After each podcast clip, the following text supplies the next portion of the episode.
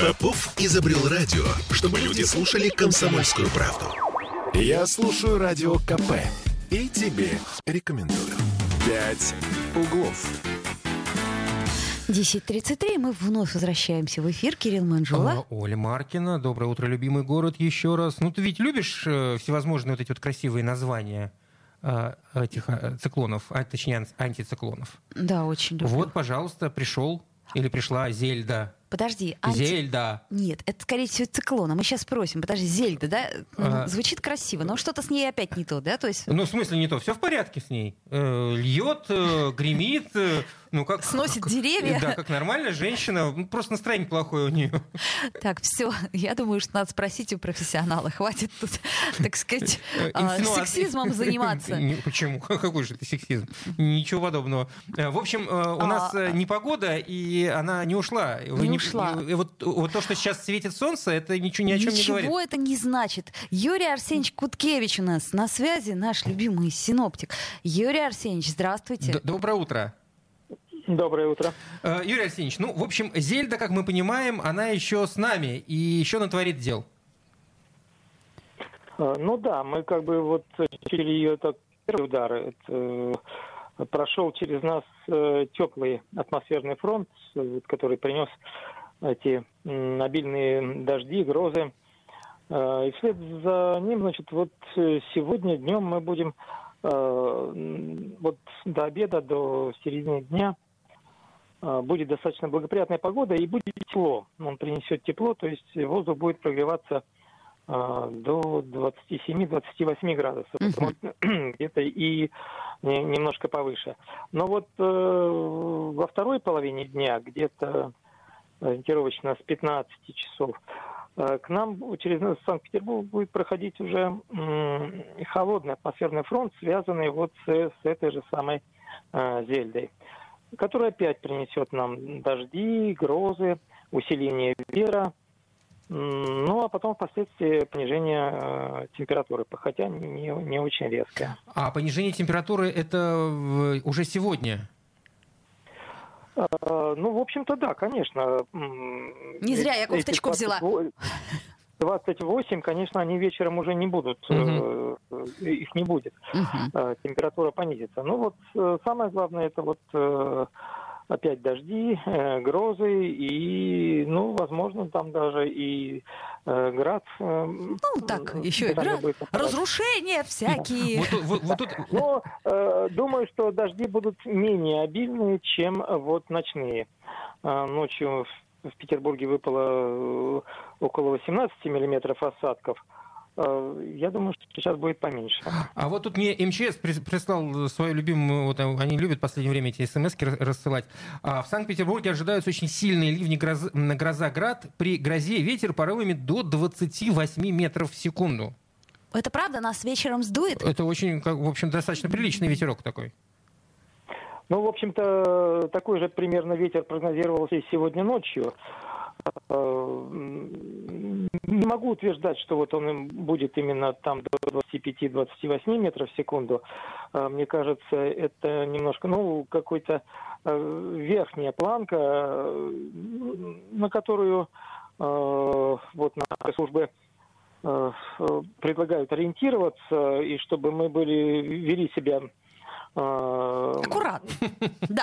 Аккура- аккуратно, да, да. Предупреждают А, нас. Сгущают Но краски. не факт, что ветер будет усиливаться, и в порывах до сильного, э, безусловно. э, Ну вот, э, возможно, все-таки он будет э, несколько слабее, и, э, но это тоже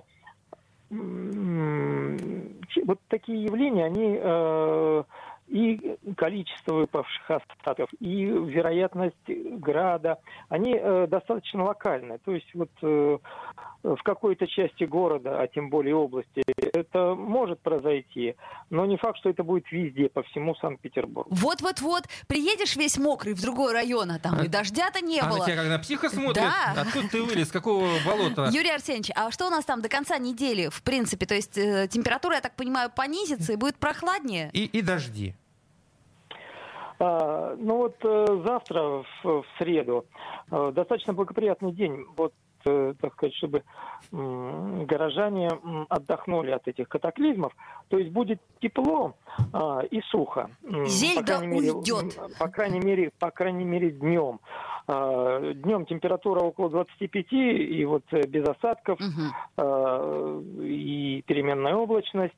А затем температура в, э, в течение оставшихся дней недели – она еще понизится, и, в общем-то, вот вторая половина недели, включая и выходные, э, да, временами возможны дожди, конечно, не такие катастрофические, не такие вот сильные, как э, э, вчера-сегодня, э, но могут быть. А температура уже, дневные температуры максимальные, около 20 22 градусов.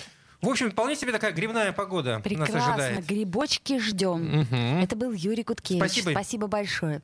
А, Зельда. И вообще, знаешь, это так очень по-петербургски. Мне очень нравится. Зельда? Нет, я, я имею в виду не Зельдова, а то, что вот, например, а, знаете, сейчас очень хорошая погода, очень теплая. Но вот к обеду...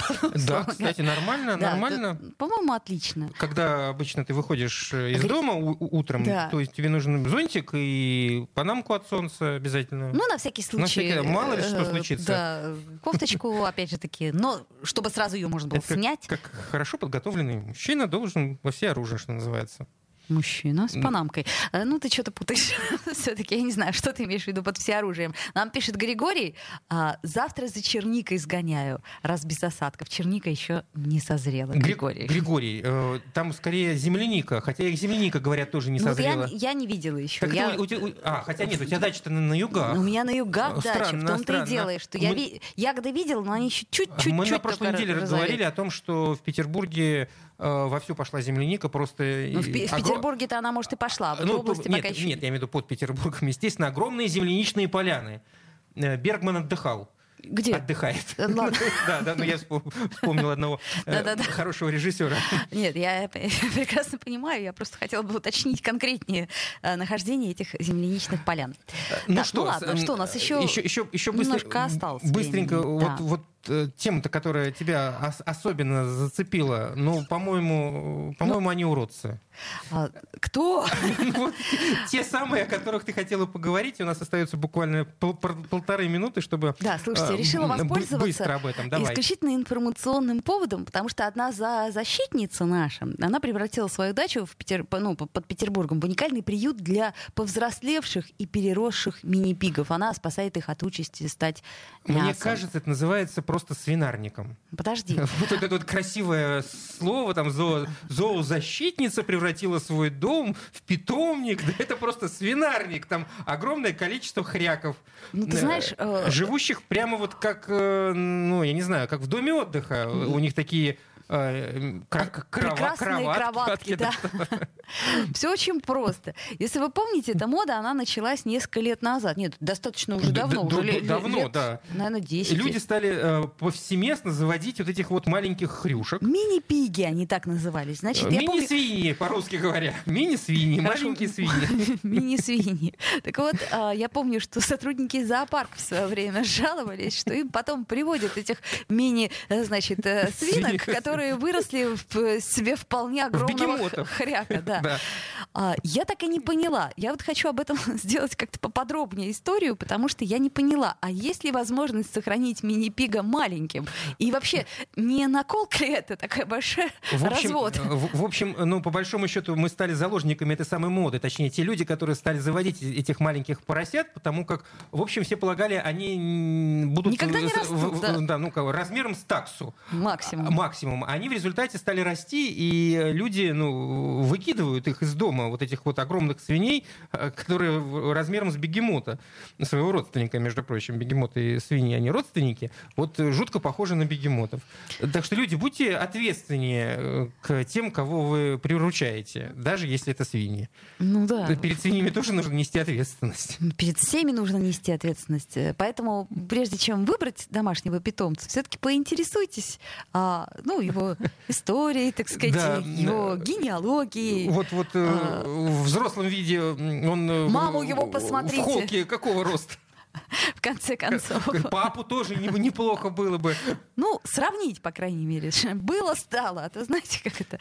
Ожидание реально. За время пути собачка могла подрасти. Вот, чтобы потом не разочаровываться. И вот, как, как, как тут женщина, например, одна расклеила объявление о пропаже своего мини-пига. Очень просит найти питомца. Для нее он не еда, а настоящий друг и член семьи. Ну, а возможно, для кого-то уже стал едой. Возможно, в том-то и дело. Друзья мои, хорошего вам вторника. Берегитесь зельды. Зельды, да. Зонтик э, берем, если планируете после э, трех часов дня оказаться на улице, потому, что, потому как, возможно, кратковременные осадки. А также ветер, э, град, ну, в общем, в общем все, что все нам сказал обычно, да. Юрий Арсеньевич Куткевич. До встречи, до завтра. Она читает по слогам Коэльо, Фейбера и Саган Вздыхая смотрит сериалы Про то, как таких, как она, мало. Теряет вес на весах напольных Пишет письма в Космополитен И была ли, влюблена ли Знают все в живом журнале. А мои слова пролетают мимо Считает себя моей